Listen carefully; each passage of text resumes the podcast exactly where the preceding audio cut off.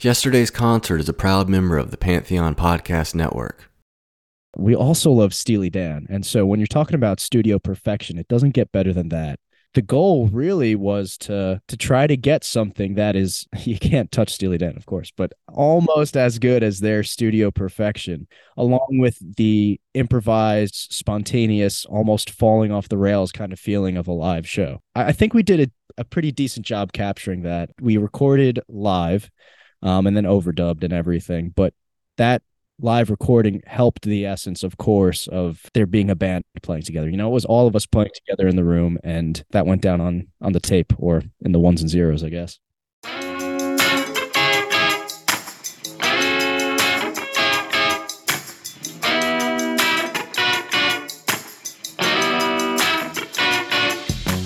Welcome to yesterday's concert, a podcast that celebrates live music. My name is Lance Ingram, and in this episode, we talk to Jeremy Kaplan, keyboardist for Dogs in a Pile. He tells me about how they've grown as a band and their studio work, including their new album that's coming soon. Plus, we get a great Billy Joel story. Grab your earplugs as we smile, smile, smile. I'm here with Jeremy Kaplan, keyboardist for Dogs in a Pile, sick new jam band that's really making a name for themselves on the scene today. Jeremy, how are you today? Oh, I'm doing well. How are you?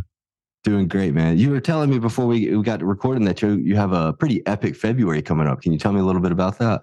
Yeah. So I mean, it starts off we're we're flying to Arizona from Jersey. We're on Gem and Jam. So we're super stoked to get into that scene. We hear only good things. And then from there, we're flying to Miami, going off on Jam Cruise. And then when we get back, we have a East Coast Midwest run that we got going on. That'll take us through March. That's awesome. Well, you guys are going to be busy, and I know uh, 2023 is going to be bright for you guys based on that alone.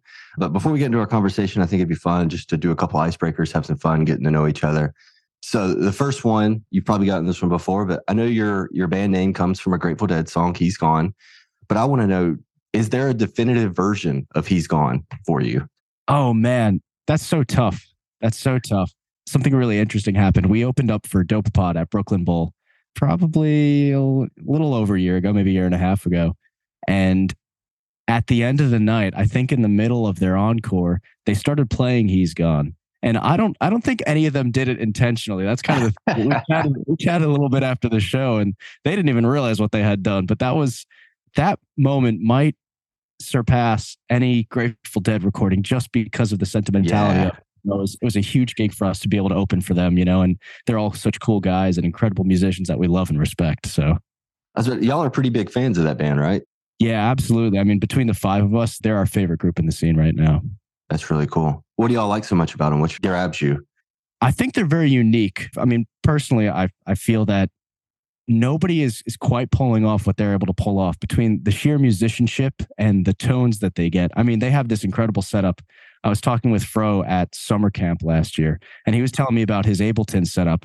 And it's incredible. He's got, you know, a beat sniffer running in Ableton that can figure out the tempo that they're playing based on what drums he hits.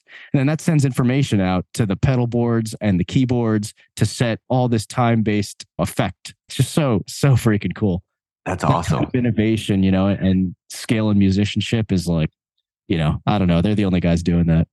That's really cool. I totally get that.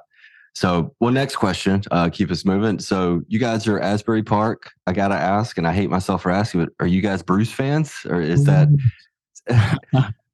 yeah, I. So me and and Brian Murray, one of the guitar players in the band, we're both from Long Island. So as it turns out, we're both Billy Joel guys. You know, kind of. You know, it's just just how it is. You know, it's a. I get it. It's a locality thing let me rephrase the question then, because I was gonna that was gonna be the next icebreaker. But instead of Bruce, if you could back up Billy Joel for one song, what song would you want to back him up on? Oh man, it would have to be something like, all right, scenes from Italian restaurant, or uh, man, he's got this one tune, root beer rag, which is really it's like you know instrumental piano like ripping stuff. I love that. Or man, I don't know, they're all great. How could I pick? I flew to New York to see him at Madison Square Garden. That was like a bucket list thing for me to see him there. I mean, he's got so many songs. It's just like, how does he stop every night? He could keep going for hours. It's unreal. And the fact that he's, you know, at the point in his life that he is, like, he's older and he's still ripping it for, you know, oh, two Oh, and a yeah. half hours at the garden every month. You know, I was lucky enough to go. In fact, there's a pretty fun Billy Joel story I have. Oh, You got to tell it to me. Yeah. So I went to this arts high school on Long Island when I was growing up, Long Island High School for the Arts, in fact. And it was terribly, terribly underfunded. Districts weren't sending kids over because they argued that they had just as good arts programs at their local district schools. That wasn't the case anyway, but it was in danger of being shut down. It was it was millions in debt, I think. And so Billy Joel's foundation donated a bunch of money to the school and kept it running. And through avenues there, I somehow was connected to his business manager and him. And I was offered a scholarship to attend Berklee from him. Uh, I went I went to MSG, saw the show, you know, went backstage, chatted with him, and he presented me the scholarship. It was so cool. What did what did you chat about with Billy Joel? It was kind of funny because he he just he just really led the conversation, and he's such a funny guy. You just sit there and listen and smile and just let him go. You know, it's it's so one after another. You know, just little quips and comments, just like this guy. Was I mean, were you pretty awestruck? I mean, to be in the presence of Billy Joel, like, how did that feel? completely. I mean, I was I was fresh out of high school. I had just graduated, and I mean, this guy is a legend. He connects generations. You know, it's incredible. And I didn't know what to say besides I love everything you've ever done, and I'm really so appreciative uh, for the scholarship. You know, That's awesome, dude. That's that's such a great story. I don't know how you follow up with a better anecdote than that. So that, that's fantastic. So I guess we'll just try to go on to the next one. So personally, when I listen to your stuff, I hear a lot of Herbie Hancock in the keys. Am I making that up? I love Herbie, man. There's no doubt about that. Okay, that's perfect. Okay, so what's your favorite Herbie album then? Thrust. Yes, Thrust. that's a great that's- one. Yeah, that's that's so killer, man. And all the headhunter stuff, you know, the groove stuff is awesome. His Yeah. work he was young, I mean, he was probably a teenager when he was in Miles's band. And all that stuff is incredible too, you know. So is there a period, not just a period, but like a style that you prefer when it comes to Herbie? Like, do you prefer more like traditional jazz or the fusion stuff or? Yeah, I dig more of the fusion stuff like the headhunters, Yeah. you know. That was I mean, it was pretty groundbreaking at the time and even listening now it's still groundbreaking, you know, to listen to go, him go off on actual proof like woo. Yeah, That's that's that's some stuff right there. And that's, I mean, Headhunters is one of those albums. It doesn't matter how many times I listen to it. There's always something new, and I never ever get tired of it. I mean, it's Yeah. just perfect. It's so perfect. Okay, well, last question, and then we'll get into the conversation. Is there a particular venue for Dogs in a Pile to play that determines, hey, we've really made it because we're playing this venue? Man, that's a tough question, especially because it'll make us seem like we got bigger heads than we do. I mean, there's nothing wrong, dude. Go for a go for the O2 or something like. Go broke. I mean, yeah, you know, so we obviously all love and respect the hell out of Phish. And so we, of course, want to do the MSG thing. I mean, come on. And especially, you know, you know, Brian and I being from New York, we've seen a ton of shows there. So that would be it. You can't top that. So you're coming for Phish's MSG New Year's run? Is that what you're saying? It's like, all right, Phish fans. My heart's already torn because of the rivalry between Billy Joel and Phish. So, you know, oh yeah, that's that's a great rivalry. That I wish it was more heated. That would be such a great heated rivalry. Just like at midnight, if they played like scenes from Italian restaurant in place of Billy, that oh man, I- that would bring me so much petty fuel. Oh my gosh. So, well, hey man, I appreciate you doing that. I know that's silly, but I appreciate you doing that. So, um, I want to talk a little bit about your only studio album that you have out right now, not your average Beagle. The first thing that really took me kind of by surprise when I listened to it was just the production level. It is a really great. I mean, jam bands are not known for great studio albums. Let's be frank about it. But it is a really great studio album. I mean, is that some? Is that an intention that you had going in when you were making it, or is it just kind of the product of being a talented band? Yeah, I mean, it absolutely was an intention. I we also love Steely Dan, and so when you're talking about studio perfection, it doesn't get better than that. No. And so, thank you for saying all that about the record. I definitely drove a lot of the production aspect of it, and we did it right here in this room. And the goal really was to to try to get something that is you can't touch Steely Dan, of course, but almost as good as their studio perfection, along with the improvised, spontaneous, almost falling off the rails kind of feeling of a live show. And so I think we did a a pretty decent job capturing that. I mean, we we recorded live and then overdubbed and everything, but that live recording helped the essence, of course, of there being a band playing together. You know, it was all of us playing together in the room, and that went down on on the tape or in the ones and zeros, I guess.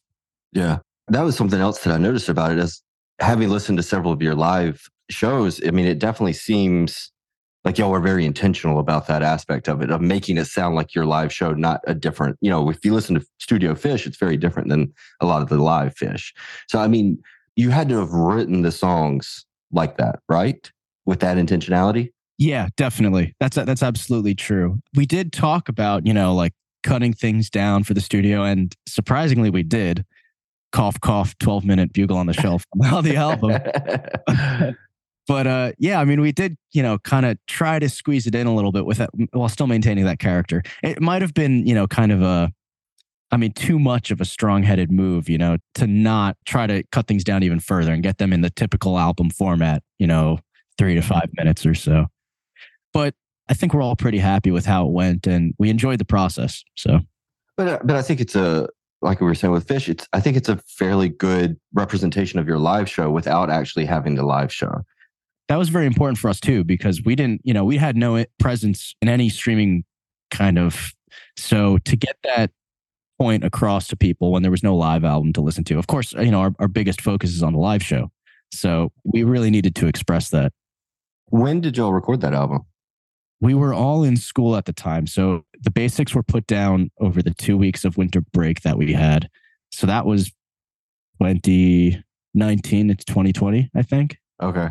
Oh, no. It might have been the year before, 2018 into 2019. And then overdubs happened for a a long time after that. Oh, you know, probably uh, over the next year. I don't remember. It, it was a long process, but that was because we did it ourselves, and I I did it myself. I didn't really know what I was doing entirely. You know, I'm no professional, but it was definitely well produced. I would not have suspected that you had no experience and that you went in and did this. Like, I mean, so was there nothing before this to give you experience? You just kind of went in and learned it as you went? Yeah, well, I've always had an interest in like recording technologies. I would play on my uh, grandparents had a computer. They had a Mac, mm. the, you know, the, thick ones that they had back in the day, yeah. and, and it had GarageBand on it. So I was always futzing around in there and playing and stuff. And then when I went to school, I went to Berklee College of Music in Boston. They included Pro Tools in the software package that I had to buy. And though, although in my major I didn't have to take any Pro Tools classes, but I had it anyway. And, you know, they gave us logic and stuff too. But I kind of was under the impression that Pro Tools is what the pros use, but I, now I know that's what the Pro Tools use. Because um, when you're not worrying about whether it's crashing, you're working on getting it back up after it's crashed. Uh, that's funny. So what, what did y'all record it in then? Yeah, it was it was recorded in Pro Tools. Yeah, and okay. we put this little recording rack. I got a a nice interface off of Craigslist, another interface I could connect it to off of Craigslist. Um, and that was it. We had 16 ins and we were ready to go. That's awesome. It's killer, man. Writing the album, was it something that y'all kind of wrote over time and that was just the best of the batch? Or how did the how did the songs come to be? Yeah, it was definitely written over time. They were essentially the songs. It was still very early on in our career, I guess, you know, second year maybe. And so these were really for the first almost year, we were mostly playing covers just because those were the tunes, you know, that we all had in us. We didn't really have a ton of originals, but as we started adding them, the first album reflects the first tunes that we really had. Mm-hmm. So, what was the muse for those songs? Where did that come from? I mean, it's interesting some of them are collaborations and some of them are like you know just one of us are like all right i got this song let's do something with it you know and as i said they're all written over time so they, they kind of came in bits and pieces and you know even the arrangements were not complete when we started recording like the ending for bubble we used to end bubble with the very beginning of spain by chick corea doing digga digga bam bam bam bam bam bam bam bam and that's how we ended it, just because we didn't have an ending. So we, we ending for the recording because we were like, all right, we can't release this tune that's literally just stolen the ending from you know from Chick Corea. That's awesome. Well, so I mean, are you of the when it comes to songwriting, are you of the school of thought that like the muse will visit you when the song wants to be delivered, or is it one of those more like Jeff Tweedy kind of mentalities like, this is my job, I'm going to write a song today? Yeah, I mean, it's nice when that happens, and it does happen. You know, sometimes you'll just sit at the piano and just go, and like awesome things come out. But uh, it's definitely not always like that, and it is important to flex the muscle and work at it. You know, that's really the only way to get better at it. When you when you look at the guys like Lennon and McCartney, they've written hundreds and hundreds and hundreds of songs. I would say probably about half of them you've never heard, including all their the whole Beatles discography and all their solo stuff. You know, there's a ton of tunes that they have that you've never heard, have no idea that they exist at all.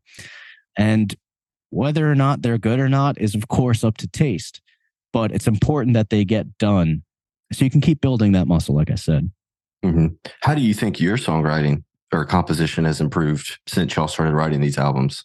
Oh, I mean, I, it's definitely gotten better. I was never much of a songwriter. I would write tons and tons of like music, you know, and everything from like orchestral stuff to solo piano. But as things have been developing here, I've I've been realizing how important it is for us to just keep cranking out songs, you know, and that's that's what the best bands are doing. Just you know, like Phish's Phish's catalog is crazy. They got so many tunes, man. Do y'all have like any kind of crazy like we have to do three songs a week or anything like that, or is it just kind of a more fluid? We have set goals for ourselves, and it is super helpful. That being said, we're like you know still kind of young and immature, so the, the buckling down aspect doesn't always pan out. But at least if we talk about it, you know, and that kind of thing, it puts us on the right path, and we'll be thinking in that way. Mm-hmm. Well, that's one thing I wanted to commend you guys on too. Is like you have good vocals, which is not another thing. Like, I'm not going to throw anybody under the bus, but that's not something common in jam bands. Like, it's usually more focused on the instruments and things like that. It, you know, and the vocals kind of suck. But you know, I was I was reading one of the things that y'all were saying is when it comes to who sings the song, you choose it based on the strengths and weakness of the singers. Can you tell me a little bit about that process? Yeah, I mean, it's it's really most of the time it's whoever wrote the song will sing it in the first couple of rehearsals just so we can all get our ears around it. But then after that, we just kind of think about like what's what's the vibe of the song, compare that to the vibe of a person's voice and go for it, see if it works. You know, and we've there's stuff that we've traded between people since we started playing those songs live. So it really, you know, up to switch at any point. Is there uh, ever any ego issues with that? Like, hey, you sing this song when I wrote it or anything like that?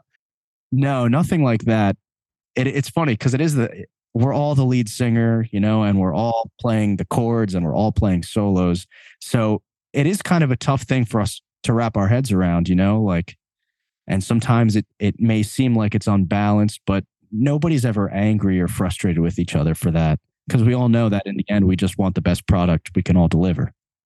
That's really cool. One of the things that really struck me, and I want to talk about a couple of specific songs in just a second, but like you have such intricate compositions. There's a couple of songs in particular, but I'm going to compare it against like Phish's. You Enjoy Myself. Like it's very technically challenging. Like, where does that come from? Where did, where did y'all decide to just write those kind of compositions like that? Well, we all went to music school, so we have a healthy taste for, you know, the bizarre and the, the madness that can ensue when you get a bunch of decent musicians in a room and tell them to play nonsense. And and personally, I know that I and the drummer are huge Frank Zappa fans. That explains so much, man. That'll definitely put a lot of it together for you.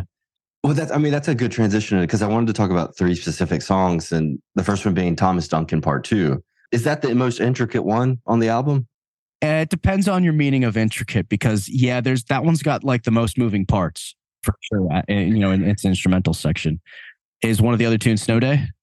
Yeah, that was. We can talk about that one too if you'd like. Yeah, so like, so that one is more intricate in the fact that it's harder to play. You know, it's it's notes flying at you kind of kind of rapidly, and it's in a weird time signature and all these things. I guess you could both compare them to like you know different styles of Zappa's compositions. So the Thomas Duncan thing is just it's not technically difficult really at any point, but it's all these different sections doing different things and interlocking parts. And so that's kind of what makes it more difficult than, you know, your snow day, just fast, crazy notes and weird chords and stuff. Do y'all still play Thomas Duncan live? Yeah, there was a bit of a drop off for a while. I forget when that was, but it's been in the rotation pretty pretty well recently.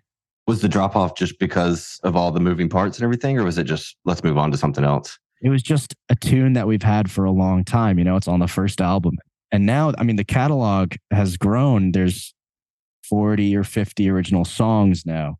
And so, you know, we kind of just, you play the same songs and we get bored. You know, we could never be in those bands that tour the same show every night, of course. And if no jam fan would like it anyway. But yeah, we, we get restless, you know? Well, I definitely do want to talk a little bit more about all those unreleased songs. So I'm obsessed with Thomas Duncan. I keep re-listening to it. Tell me the the backstory of it. Tell me how where the idea came from, what it's about, and things like that. So initially, it was you know it was like a four bar loop that I had made in college, and it was just those chords. You know, uh, is this working? You hearing yeah, that? I can hear it. Yeah. So, and that was it. And that would just loop. Yeah. I like made a beat, you know, and it would just go. And I was, I was like, okay, whatever. It's kind of a cool thing. I like the changes and whatever. But then uh, I was like, you know, there's probably something more to it. And Brian and I were living at Sam's house for a while. I guess it was over one of the summers when we were home from school. One night we were just hanging out and we were just talking about, you know, writing some stuff. And, you know, I, I showed him that little idea that I had. And from there, we kind of developed it into the song portion. And it was loosely based on a local who uh, we are kind of friends with. I guess this is a mutual, you know, a friend of a friend. And it's kind of funny, I guess. The lyrics are up and down insofar as making sense. Uh, yeah, it just kind of came together over that night. And then the next day, we worked on the uh, composition portion. I think that very next night, we brought it into rehearsal. Wow. So it seems like it came together fairly quickly. Yeah, that's an important thing I think when you're writing is is to follow that thread and don't let it stray too far because when the ideas are coming and they're fresh, there's a fresh idea, it's inspiring to work on. And the longer it sits, it's just like, oh, there's that thing again that I've been putting off, you know? So it's important to jump on it. That's cool, man. Well, so the next song, I know this is probably one of your bigger songs, is The Look Johnny. But the reason I want to bring it up is just because I've read that I forget which band member said it was like kind of the perfect amalgamation of your sound. So, do you think this is perhaps the best song to introduce somebody with to your band? Yeah, it might be. I mean, it depends because I like to think, like Frank Zappa's music, we have a wide range of what we're capable of. You know, like a, the the tune that hasn't been recorded yet, "Porque Pedro." You may or may not be aware of it, but it's it's got a mariachi section and a heavy metal section, and that's like the song. It switches between those two things, and it's complete like insanity, you know? but so if you're into insane things, you'll like that one. If you're into funky, groovy, like kind of thing, then you'll, you know, Look Johnny's a good choice. I mean, so yeah, I, I would say for most listeners, it probably would be a pretty decent choice. The last song I want to kind of talk about is Stranger. It's your most recent release. You haven't had any other singles came out. Tell me about that one. So you can see the differences between what our goal was with the first album and now what our goal is with this next one. This next one is like, okay, let's just like dive into these songs and really slice them up however we need to to get that point across just the song and let's not worry about the extraneous stuff. Yeah, so we worked with this guy Chris Pappas from uh I don't know where he's originally from. I think he's he's living in LA now, but uh he's a, a really great creative mind. Worked on the songwriting process with us and took us all the way through production. And between him and the, the mix engineer, Mike Bloom, they, they had a lot of great input. And it was very valuable to us because, you know, I'm happy with what we did with the first album, but having an outside perspective is hugely important. It's because, you know, we get emotionally attached and so inside of these things that sometimes we can't see clearly. So working with them on what will be this next album was really eye opening for us. And they had so much great input that, uh, I mean, it really would not have turned out the way it did if not for them. Mm-hmm. So, am I just imagining, or does that song kind of have a little bit of a talking head inspiration behind it? Or is, is that is that true? Yeah, absolutely. You're definitely not the first one to say that. The tune is actually, I guess you'd call it, it was Chris's seed. So it was kind of his original idea that was then worked on and and molded, and we were all super stoked with the result. Yeah, it's a really cool song. Well, so that's I mean, I want to talk about that because I mean, listening to your live shows, I've listened to several from last year, and it seems like the bulk of the set list is songs that are not released yet. So it seems like you're sitting on a pretty fat stack of unreleased songs. Is that accurate? That is accurate. The only uh, trouble is finding the time to record them. Gotcha. Well, so that's, I, I, mean, that was one of the shows I listened to. It was in March of 2022. And you said, okay, we've got an album coming out in a couple of months. Well, we're coming up on a year. Where's that second album at, man? Funny. The uh, same thing happened last time we tried to put out an album. yeah, that's a fair question. We've been dealing with, we really wanted to do a vinyl release, and we are still doing a vinyl release, but we wanted to, Uh, of course, drop everything at the same time, have the, the physical copies in hand when it all goes live on streaming and everything. so is it is it coming out this year? You you think? Yes, it is. We're we're we're hoping for February. Okay, sweet. So yes. there you go. Soft release announcement. okay, I love it. That's you heard it here first, guys. So I do. Okay, I want to talk about your live show because I mean, as a jam band, that is that's the primary means. It's not the studio album. So I mean, you guys essentially finished forming your band in 2019. Is that what I read correctly? You were kind of formed in 2018, but then the last guy came in in 2019. Is that accurate? Uh, man, I stopped living by the days a long time ago. Good for you, man. it's it's something like that. Yeah. I Honestly, I couldn't tell you the dates exactly, but we had Brian on for a couple of gigs here and there, and yeah, it must have been 2019 that it was like official, you know we had him for gigs as early as January 2018, I think. And we kind of all agreed that it wasn't going to work out. But he ended up coming with us on this trip to Vermont. And we had him play the second set. We had three gigs. We had him play the second set of every with us. And, you know, we were all kind of getting more comfortable with the idea. And and it worked out. Sam Brian and I had a band up in Boston and then I kind of joined Dogs, which Sam was Sam, Jim, Joe, and another guitarist. And they were just playing, of course, Grateful Dead covers at the time. And then it was just like kind of this weird thing because we got rid of the other guitarist. And, you know, then we had this guy, this band up in Boston. It's like, well, what do we do? Like, you know, you kind of just have to make this work. And it did. It did work. That's cool. The the point that I wanted to get to with that was you guys haven't been around that long but you've gained a lot of buzz relatively quickly. What do you attribute that rapid rise to? It's largely because everybody in the band is is a great musical mind. I think that's the number one most important thing. Everybody's got such unique influences and the way that everybody plays, you know, especially for our ages is unmatched. Killer musicians through and through. And then beyond that, great writers as well. And then beyond that, a great support system we're, we're so lucky that our, our parents are all very supportive and they will do anything they can to help us, you know, get to the next gig. That's really cool. Yeah. I spoke with Alex Bailey from Eggy not too long ago, and he was, we were talking about just kind of the art of jamming. And one of the things he kind of brought to my attention is like, jamming is not always easy, that sometimes it takes a lot of work to get there. And so now every time I talk to a jam band, I kind of want to go in on that a little bit of like, for you guys, I mean, as such talented musicians that have these degrees in music and things like that, how is it for you to jam? Is it difficult or is there nights where the jamming's off or is it come pretty easy? Yeah. I mean, I always love to say that everything I know about life, I learned through music, you know, and it's just another one of those things, right? You have good days and you have bad days. And that happens musically as well. There are some days where you, your fingers just won't go the way that you want them to that's a personal struggle that night. And sometimes it happens with everybody. Everybody's just feeling a little bit off. You know, we spent a lot of hours in the van together. So, of course, tensions are high. And we all realize that that's only natural and we're, we're still the best of friends. And that's, that's really important. The fact that we, you know, are growing up with each other, I think is huge because we're forming around each other. And the way that we play, the way that we act, it's all the same thing. It all lines up and comes in together. And that's been, I think that's been really important in the beginning, our jams were not very interesting at all. I would not, you know, hesitate to say that. But, you know, as we're growing up with each other and learning about life and each other and ourselves, things are really just consistently comfortable now, which is really awesome. It's a little bit frightening because, of course, with comfort comes complacency. So we're always trying to to push the envelope and see what we can do to make each other laugh or react in a way that we wouldn't normally get. What are some of the ways that you guys are challenging yourselves to avoid complacency and jamming? Sometimes it's just playing wrong notes. Um, it's, you know, we've recently got into like the, the in ear monitoring thing. And so that's been huge for us because we're a pretty loud band five pieces, two guitar amps, a bass amp, drums. And the poor keyboard player, me, is always like, I can't hear myself. but with the in ears now, it's so much easier and we can keep the stage volume down and we can hear each other well.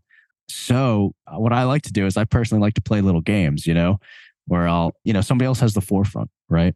And I'll be comping, playing something behind that, and I'll throw in whatever little ditties, melodies that we all might know in there. And I just like kind of look around to see who's paying that that close of attention, you know? And it's tricky. And it's just little games like that that we play with each other, you know, little quotes. And the way that I like to quote is that it's so buried inside of whatever we're doing that nobody in the crowd knows that a serious quote just happened, you know? That's a fun thing for us, you know? And then it's only the people that are really listening that can make those things out. It's so funny you said that because it confirmed one of my suspicions is you're the secret weapon of the band. When I when I was listening to the live shows, I kept coming back to what you were playing. And I'll be I'll be straightforward. I'm a guitar man. Like I love Trey Anastasio, I love Jerry Garcia. Those are my guys. And so like for me to keep coming back to the keyboard says something. I really do think you're the secret weapon. Do you do you feel that way? And it kind of seems like you recognize it to some degree.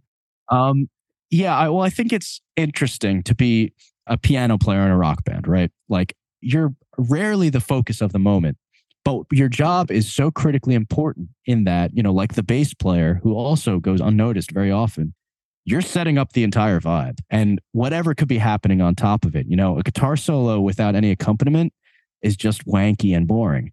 But a mm-hmm. guitar solo with beautiful harmony and and rhythm behind it is so moving.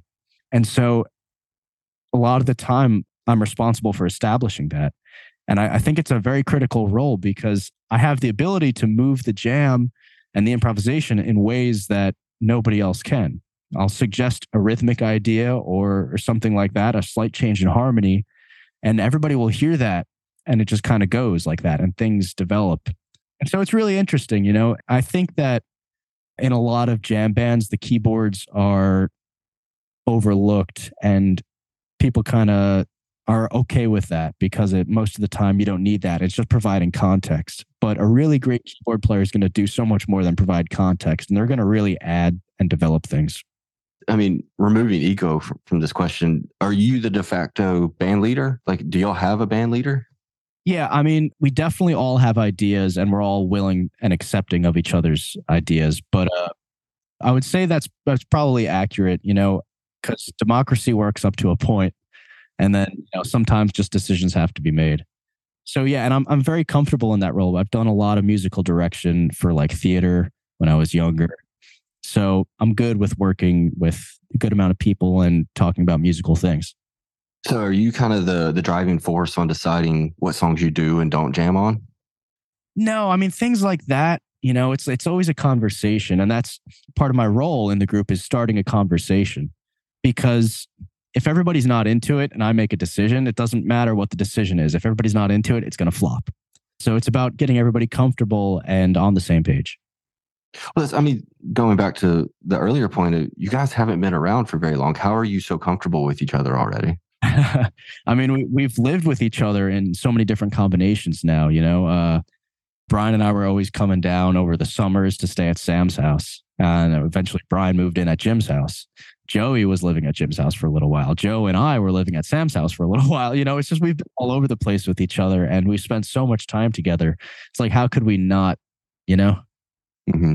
Do you think that, like you were talking about earlier, about like being on the bus together for so many hours in a day? Do you think, and being so young in that as well, do you think that is really like pushed you towards longevity? Do you think you stand a greater chance of having longevity in this band because you're so young and growing together? I mean, it's one of those things that, you know, we can't know until we look back 20 years from now. But it does seem to me that it would make sense that that were the case. Yeah, we're, we're learning how to deal with each other, you know, at very pivotal points in our lives. You know, we're, we're just about reaching our full maturity. Um, and so we're kind of taking this ride together. And so there are so many things that cause us to be inseparable now, you know? How has the ride together been so far? Like, uh, did, are the highs higher and the lows lower? Tell me about the ride so far. I mean, overall, I would say everybody's really happy with each other and happy to work with each other, which is why we are truly blessed. And yeah, the highs are very high and the lows can get low. There's no doubt about that, you know? But we all have this understanding that we are so in this together, you know, and if one of us is out, we're all fucked, you know, it's like, yeah, that makes sense. Well, man, as we, as we start to wrap up, what's on the books? What's, uh, you kind of went through March earlier. What's on the books for, uh, Dogs in a Pile this year? Are we getting a new album? We're getting some tours. What are we going to see later in the year? Yeah, so definitely we got that album, like I said, coming out. We're, we're, we're hoping for a February release. And then, yeah, we have a lot of dates. We're spending a month in Colorado in uh, April. And then we're so excited to to join Disco Biscuits in Iceland in May. That's gonna be awesome. Yeah, I mean Jam Cruise coming up right around the bend. There's there's a lot on the books, and there's even more that's yet to be announced. Uh, that's so killer. Definitely check out the pages, give us a follow, and uh, stay tuned. Man, I really appreciate your time today, Jeremy. Thanks so much for talking to me. Yeah, my pleasure, Lance. Thank you. Thanks for listening to another episode of yesterday's concert. Thoughts? Similar experiences? Disagree? Let us know on Twitter, Instagram, and even TikTok. Or you can email us at info at yesterdaysconcert.com. If you're feeling kind, give us a review on Apple Podcast. Otherwise, until next time, give us a subscribe, check out our website, yesterdaysconcert.com, and most importantly, take care of your shoes.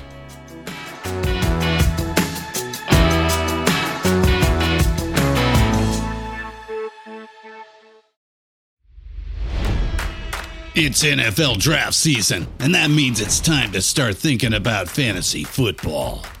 FantasyPoints.com features industry leading experts and prognosticators using proprietary hand charted data to help you score more fantasy points. FantasyPoints.com is the place to go for whatever kind of fantasy football you play. Whether you play fantasy football, daily fantasy sports, or do a little bit of everything, Fantasy Points has the meticulously researched content to guide you to victory.